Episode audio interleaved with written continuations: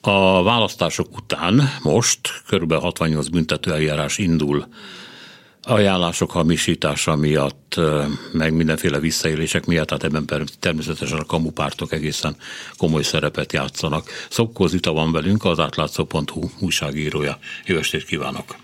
Jó estét kívánok! Ú, de elhaló a hangja. Kicsit a mikrofonba beszéljen, akkor jobban, jobban értenék. Most esetleg jobb? Hát sokkal, hát abszolút. Jó, jó. Abszolút. Szóval, hogy miféle típusú visszaélésekről van szó, amiket ki lehetett deríteni? Igen, hát a cikkemben kifejezetten a választási ajánlásgyűjtés során tapasztalatú visszaélésekkel foglalkoztam. Ugye itt elsősorban a hamis ajánlásokra kell gondolni.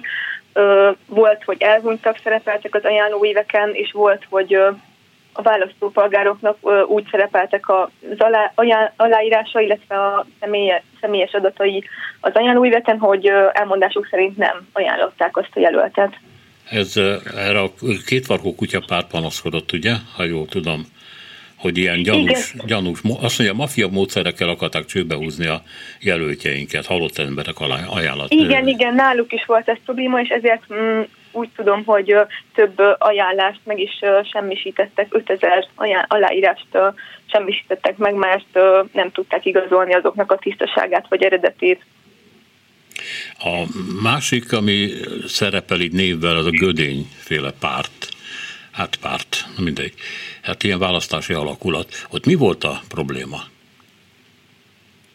Hát a legtöbbször az volt a probléma, hogy megkérdeztem az összes, minden 106 egyéni választókületet helyi választási irodáját, hogy tettek-e feljelentést hamis ajánlás gyanúja miatt, illetve a rendőrség foglalta le ajánlóíveket náluk, és a visszaérkező válaszokból egyébként a 106 választókerületből 71 választási irodától kaptam választ, és jelentős többségük nagyon nagy részben a gödény féle normális életpártjára panaszkodott, hogy ott tapasztaltak visszaéléseket, itt is fordultak elő elhunytak ajánlásai, illetve ö, választópolgárok ö, bejelentései vagy kifogásai alapján ö, végül érvénytelenítettek is ajánlásokat.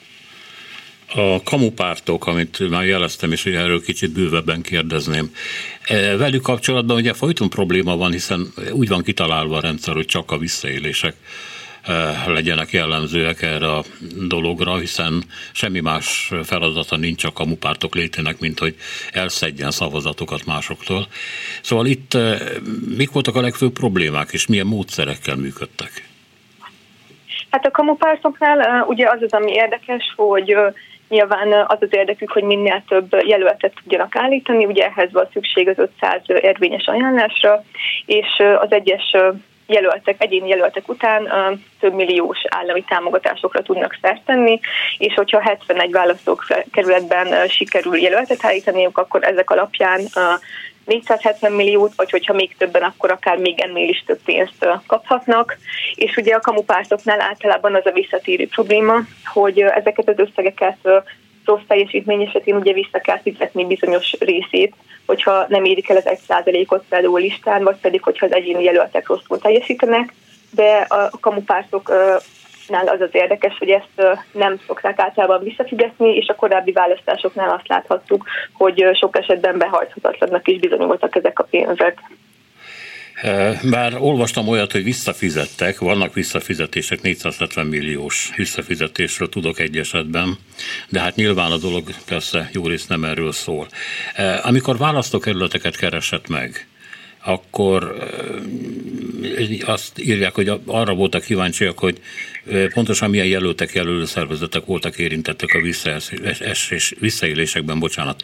Akkor a 106 helyi választási irodából milyen válaszok jöttek ki? Egyáltalán hányan válaszoltak? A 106-ból 71-en válaszoltak, közülük 30 nál egy kicsit, azt hiszem 30-31 választási iroda mondta, hogy nem fordult elő semmilyen visszaélés. Voltak olyanok egyébként, közel 10 választási iroda, ahol azt mondták, hogy voltak ilyen esetek, de mivel folyamatban van a büntetőeljárás, ezért nem, nem tudják megmondani nekünk, hogy milyen pártok vagy jelölő szervezetek voltak érintettek. De a visszaérkező válaszok alapján 44 esetet tudtam bemutatni, tehát 44 esetben tettek a választási irodák vagy feljelentést, vagy pedig foglalt le a rendőrség ajánlóíveket. Több ilyen hát hogy mondjam, csak érdekes párt van itt, a mi pártunk, a normális életpártja. Egyébként ezzel kapcsolatban írja azt, hogy velük volt a legtöbb probléma. Megoldás mozgalom, Magyar Liberális Párt, stb. stb. Igen, igen. E, most, hogy megindulnak a, ezek az eljárások, mire lehet számítani?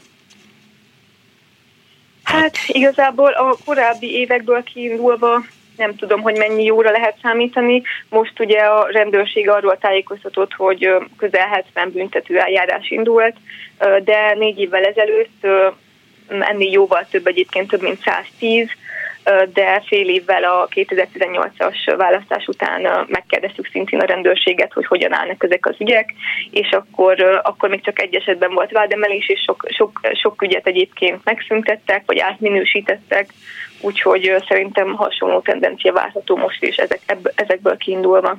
És a korábbi ügyekben mi volt a magyarázat, hogy miért minősítettek át valamit, vagy miért szüntették meg a nyomozást?